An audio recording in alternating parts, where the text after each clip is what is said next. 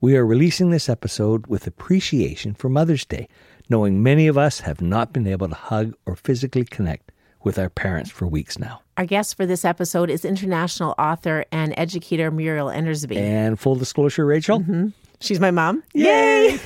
and I've only seen you, mom, on Zoom since mid March. So, mom, happy Mother's Day to you. I love you. And thanks for doing this interview. and happy Mother's Day to all of you holding down the fort at home in our communities.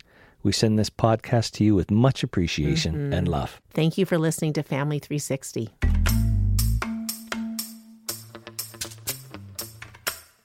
Muriel Endersby's work lays the foundation for children in their journey to literacy and love for reading. Her work has taken her all over the world, providing important groundwork for teaching and learning patterns during the early years of life.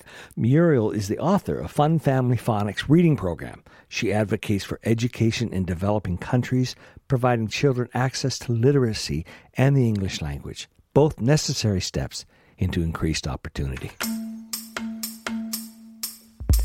So we decided to do a special episode release for Mother's Day, mm-hmm. and even though this can be heard at you know any time of the year, Yeah, well, mothers can be celebrated at any time of the year as well, so that's okay. Yeah, well, that's true. But this is a special episode because our guest today, mm-hmm. Muriel Endersby, is your mom. Yeah, she is. And I wondered if that is a little strange for you, if it was a little odd to be interviewing your mom and trying to delve into Her life. her life and her psyche and her work and trying to elicit things that possibly you haven't heard before. Oh, well, she and I have actually worked a lot together uh, in educational settings, mm-hmm. but I loved I loved doing this interview. She's a remarkable woman.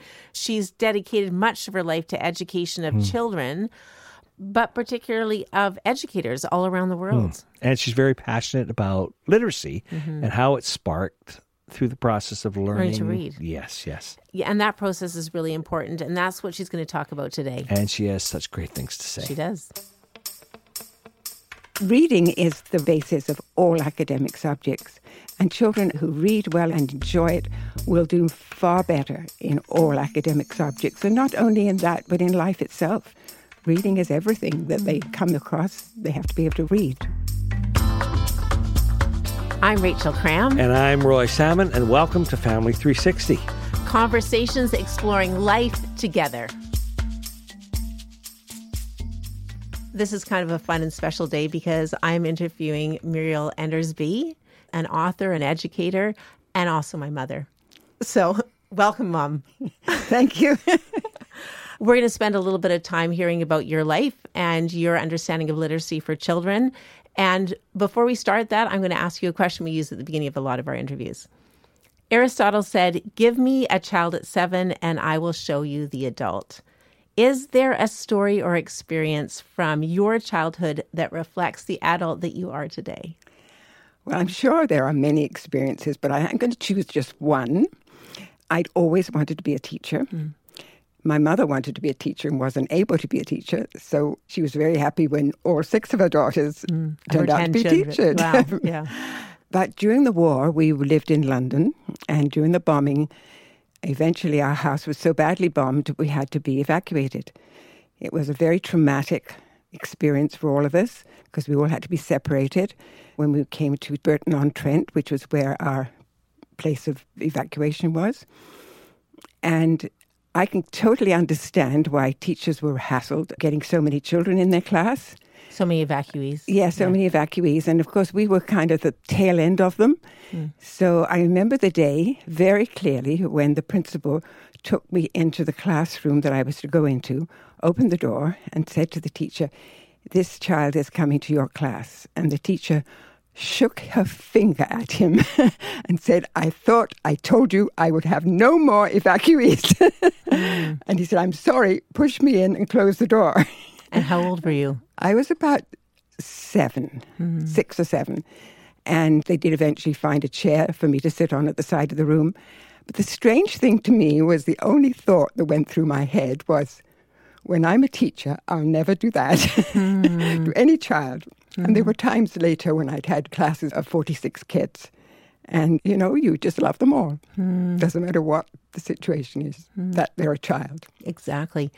And I know, having watched you live a lot of your life, that you not only have treated children with that kind of respect that you so wanted to experience yourself, but you've also taught many hundreds, thousands of other teachers to do the same. You've traveled to China, India, Africa on the invitation to educate teachers on literacy for children, but mm-hmm. also on how to treat children with respect and dignity in the learning process.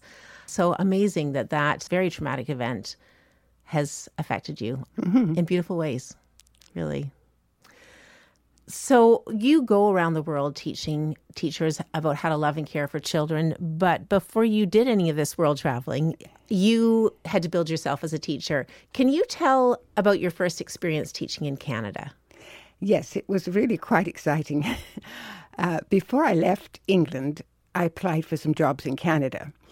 And I was thinking that when I got to Canada, they would do an interview. But instead of that, one day I got a slip of paper that says, sign the dotted line and the job's yours, which was a total surprise. Anyway, I came to Ontario and went to this school. It was really out of the way. It was an old school in a small town, and most of the children there were either First Nation children or immigrants. And I guess I got the job because there was a real teacher shortage, and they did like English teachers. And uh, Like teachers with English accents. well, I don't know about that, but certainly I still had a very broad English accent. In fact, at Christmas time, the parents were chuckling because the children were coming home with a British accent. anyway, when I started teaching, the most capable children were put into the one two split class, and I had all the rest. I loved the class. I thought they were delightful children. And I had very few guidelines as to how I was to teach them. We were using the Dick, Jane, and Sally series, which we'd used in England, which was fine. But the big shock came towards the end of the year when the principal, who was a very jolly fellow, Mr. Buckley, came into the classroom looking very glum. And he said to me, I have a horrible thing to tell you, but tomorrow the inspectors or the examiners are coming in and they're going to test your class for literacy. And I said, What? I, I, haven't heard of this. And he said, I'm sorry, I should have told you because all the other grade one classes have been preparing their children for this. And I said, Oh, thanks a lot. but he said, Don't worry, don't worry. This class always comes bottom, so whatever happens is fine. So I thought, with nothing I can do now, the children have all gone home and tomorrow's the day. when you say have come bottom, is that like a district wide? A district wide um, assessment. Assessment. Um, I had no idea that they did this, so it was all brand new to me. So they they saw this straight grade one class as a class that would always be at the bottom. That's how it had been in the past. Mm-hmm.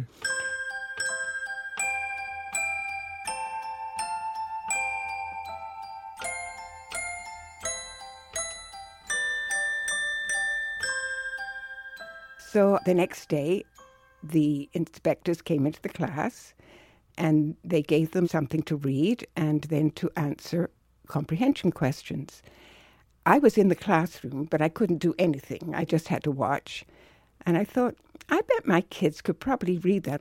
I knew what I taught them, and I probably could answer those questions reasonably well, but it sure would have been nice if I'd had the warning. so I forgot all about it. They took the papers away, and I saw nothing of it for a little while. And about three or four weeks later, my principal, Mr. Buckley, came bounding into my classroom.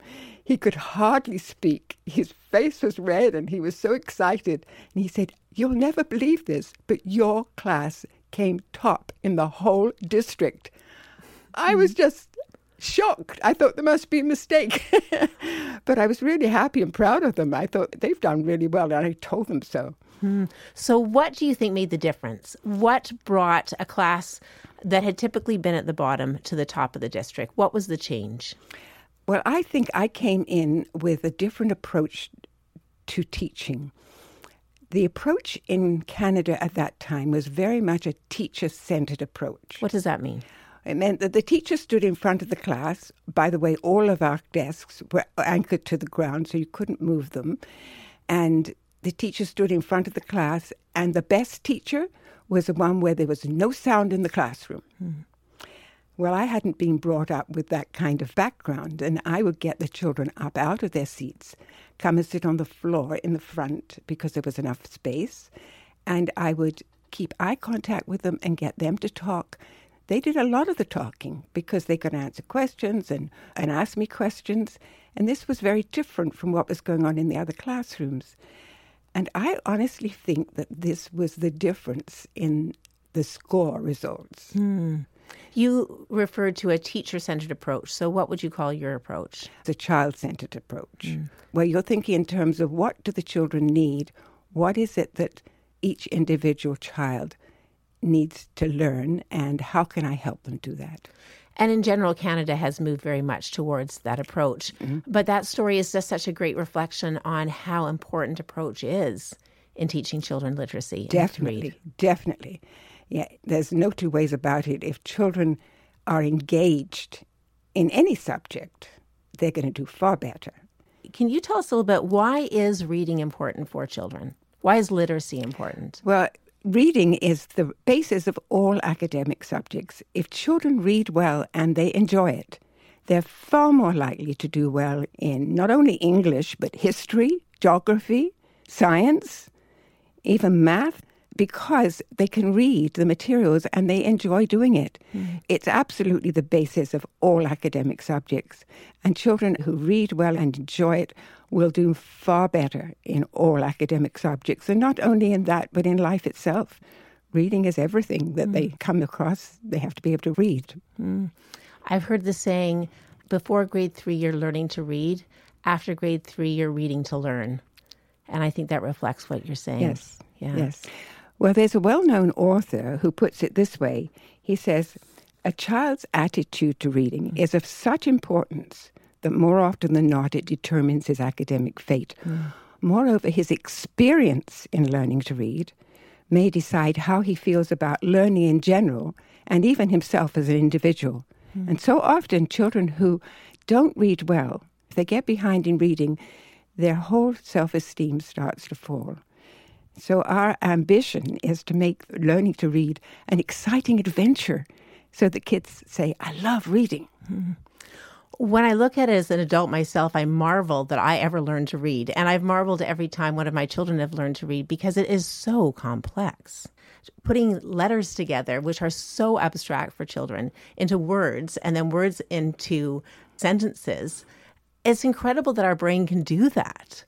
And I know that you have some marvelous techniques to take that abstract word, that abstract letter, and bring it to life for children. And I've heard you talk about a top down approach and a bottom up approach, and that children really need both those approaches to be able to get their mind around this really complicated task.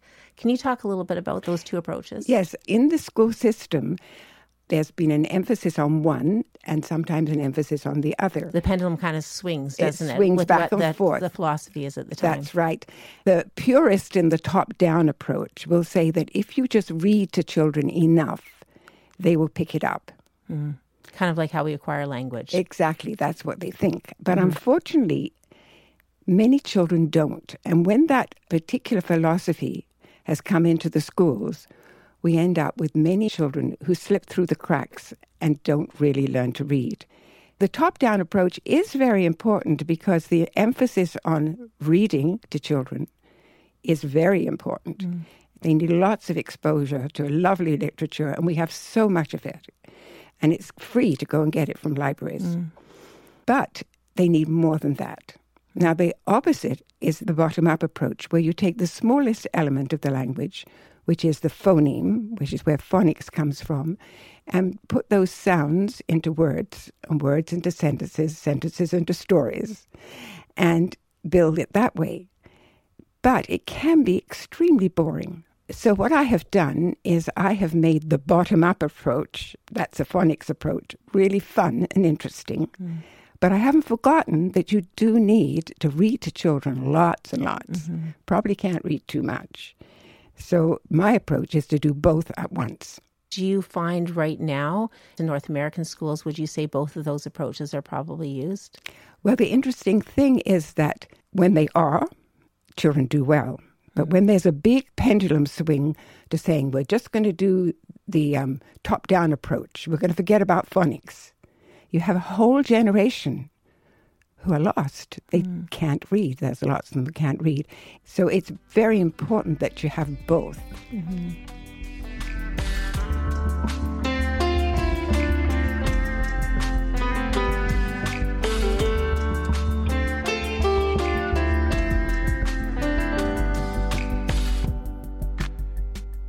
what you're describing is very compelling. We want our children to feel good about themselves. We want them to succeed in school. How do we give our children that love for reading? Are there some steps? Are there some suggestions that you have for instilling that kind of passion? Well, if you're passionate about reading yourself, children will develop a real love of reading just by watching the parents doing it. We're so fortunate in Canada. There's all kinds of literature for children go to the library and you have a special section for children's mm. books and you just read all kinds of stories because the more a child gets to hear stories, the more excited they will be about learning to read. Mm. And children can sit on their parents' lap or be really close by them with their arm around them while they're reading the book. Let the children see the book. Mm. There's lots of wonderful pictures in children's books, and often they can begin telling the stories themselves. Mm. And that builds literature for them in, as far as language is concerned, and it's a great start. If you take the children to the library with you and show them the different books, you'll find that they'll pick out the ones that they want to, to read or you want you to read. I remember your son, for example, he got turned on to reading when he came to Harry Potter, right? Yes. Yeah. so different children have different interests. Mm-hmm. And to zoom in on their interest is very important and is often the key to getting off to a good reading start. Yeah. And then there's always those children that want the same books read again and again. You know, I remember reading some particular yeah. Dr. Seuss books like mm-hmm. 50 times because yeah. they just wanted to hear the story again and again. And that's fine. That's fine because it helps them to get the flow of literature, how books are written, books are not quite the same as ordinary speaking, and to be able to feel what literature feels like mm. is very important for children. Mm-hmm. I remember hearing you say once, and it just surprised me, but then it made so much sense, that one of the things that children need to understand at an early stage of life is a sentence or something written on a page is the words that we're saying written down. I remember that penny just dropping that, of course, that's not something that you can assume that when mm-hmm. they see words on a page, they know that's a printed version of what we can be saying from our mouths. Mm-hmm.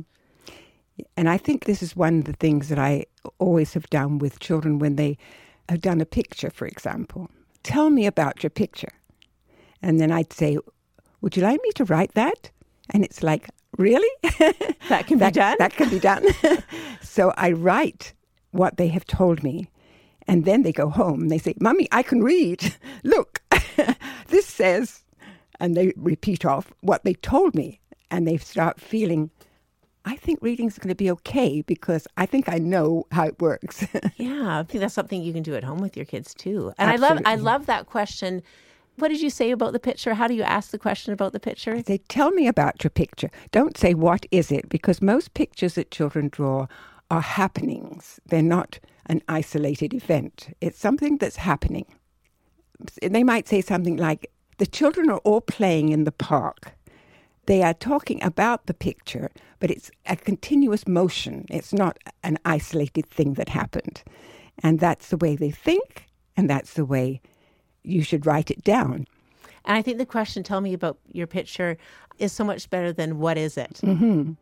Because if you say that, they almost look at you and say, you mean you can't see what it is? and often it's just colors on the page. Yes. Yeah.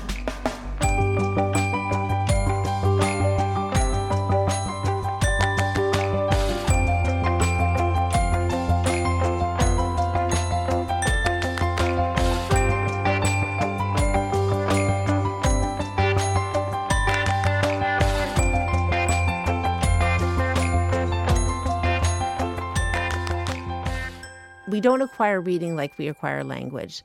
Language, you listen to it, you hear it again and again, and your brain is able to interpret that, and that's how we learn to speak. reading with your top down approach has an aspect of that. We need to hear literature again and again to be able to translate it from print into our mind. But how in our brain do we acquire the process of reading?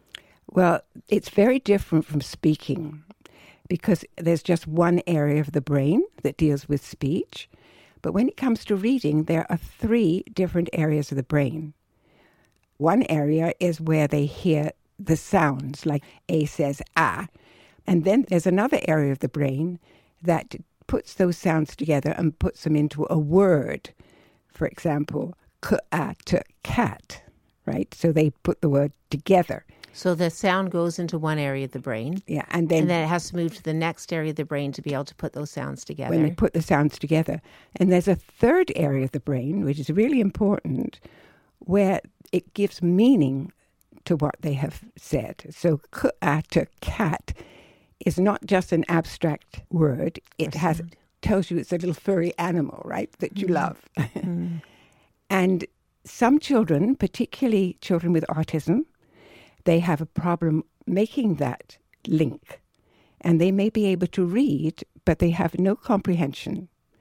And comprehending, understanding what you read, has to do with that third area of the brain. Yeah, as a teacher, that's referred to as reading for meaning. Yes. Mm-hmm. And we can't assume all children can do that just because mm-hmm. a child or even an adult can read words, sentences, books, doesn't mean that they can easily or correctly activate the meaning. Mm-hmm. So it's really important when you're learning to read, constantly put those three areas of the brain together. The sound, then linking up the sounds together to make, make the word, word, and then associating with the actual object. Object. Mm-hmm. Can you give an example of how you would focus on that as a teacher or as a parent? Wanting to enable those links or see if all those links are happening for a child? Well, one of the things that we do when we're teaching word building is we put the sounds together and then we always put it into a sentence to make sure they've understood what it is. So, for example, you've got k and a and t. Now, they know those as three separate sounds, but you run them together. K a t spells cat and then you might say something like, My cat says meow, and I pet him. And he's very soft. I love my cat. Yeah. So they see an object for the actual word that they have said. This is really important because we assume that children can do this, and it's not necessarily so. Mm. So there's three steps, and we constantly go back over them and make sure they've got them. So you say the sounds, put the sounds together, and sometimes a song will help mm. because if you say k-a-t spells cat, it's easier than saying k-a-t. And the child says, table. they haven't got it. They haven't got the the sound blending together. So it's good that they so have. You put a little tune behind it. A little tune, and so that, that it can they can get a flow to it. Mm-hmm.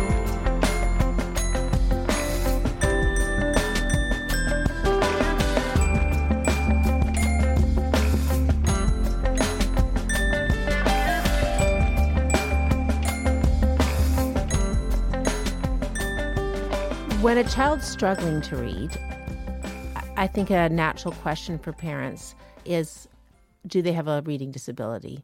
Is there something that is hindering their approach to reading? Now, sometimes it is just that they haven't been drawn to it yet, but sometimes there is a learning disability that's taking place. How does a parent start to make assessment? What would start to raise the warning bells for you? Well, I, I think it's, I think if the child is in a good school and the other children are learning well, and they just seem to be really not getting it, you may need to go and ask for an assessment. And first of all, of course, you need to talk with their teacher mm. because their, their teacher needs to know that you are interested and you're concerned and that you would like to help. Mm. Because, does that make a big difference because to teachers? I, it does. And I do think that parents need to know they are the number one teachers of their children. Mm.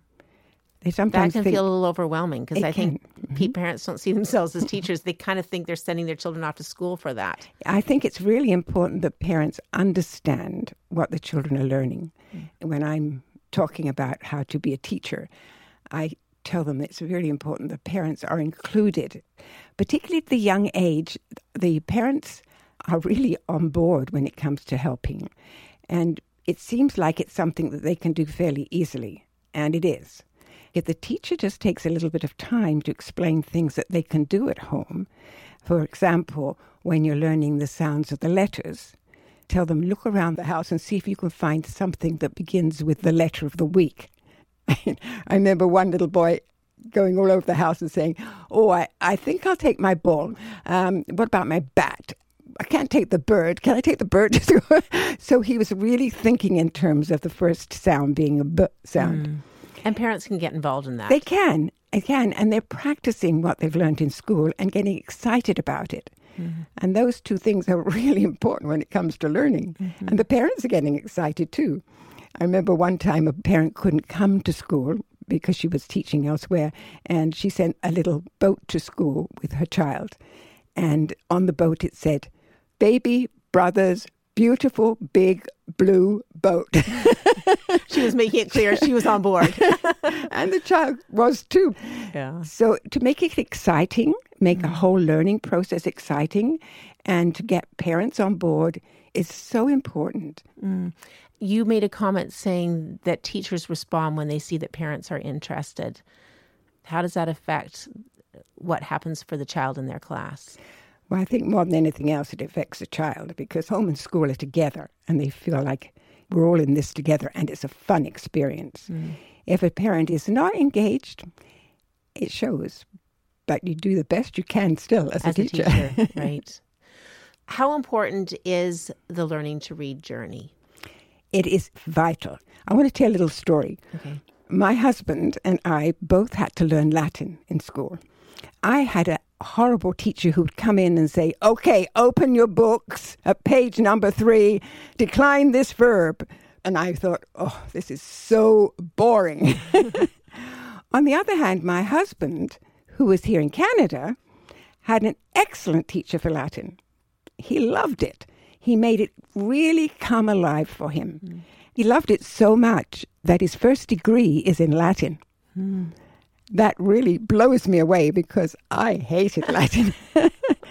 so, the way a child learns anything will determine a great deal about how well they'll like it and how well they'll do at it.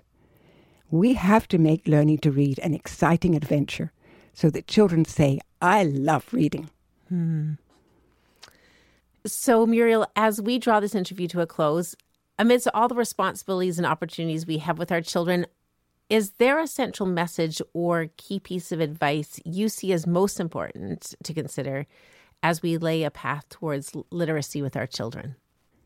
Well, I would like to say to parents the one thing that you can do with your child is to read books to them. There are so many books in our libraries, and they're free bring back a pile and read to your kids. Even once they get into reading themselves, still read to them because literacy is such an important part of our life. And if children can read well and they enjoy it, they will succeed in not only academics, but in so many other areas too. Hmm. Well, thank you so much for sharing your wisdom and knowledge with us today. I enjoyed this. Really, over something I'm so passionate about learning to read. Well, you've instilled it in me, so thank you.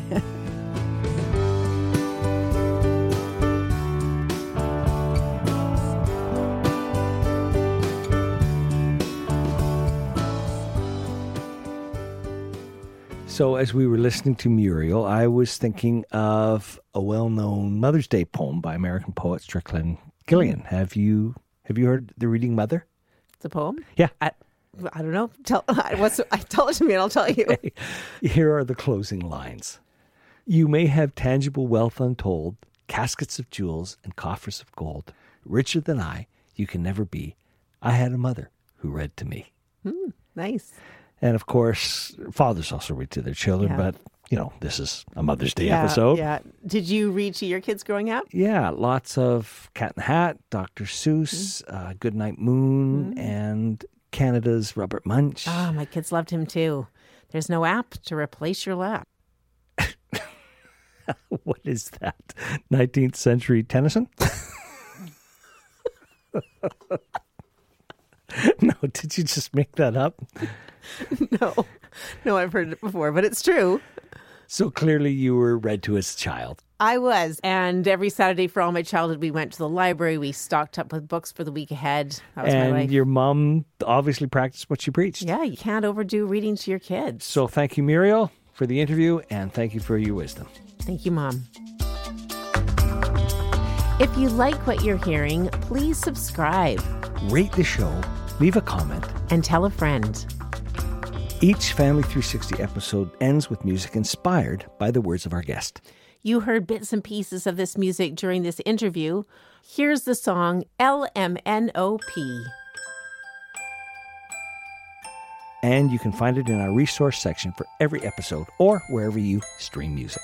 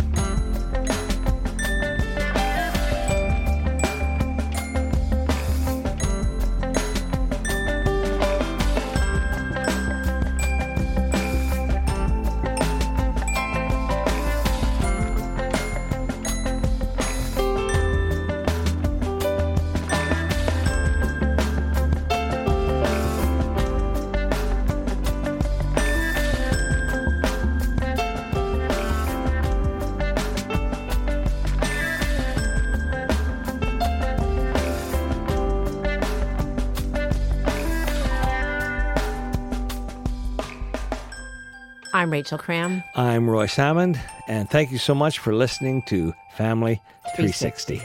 To continue these conversations, find us at Family 360 on our website, Instagram, Facebook, and Twitter.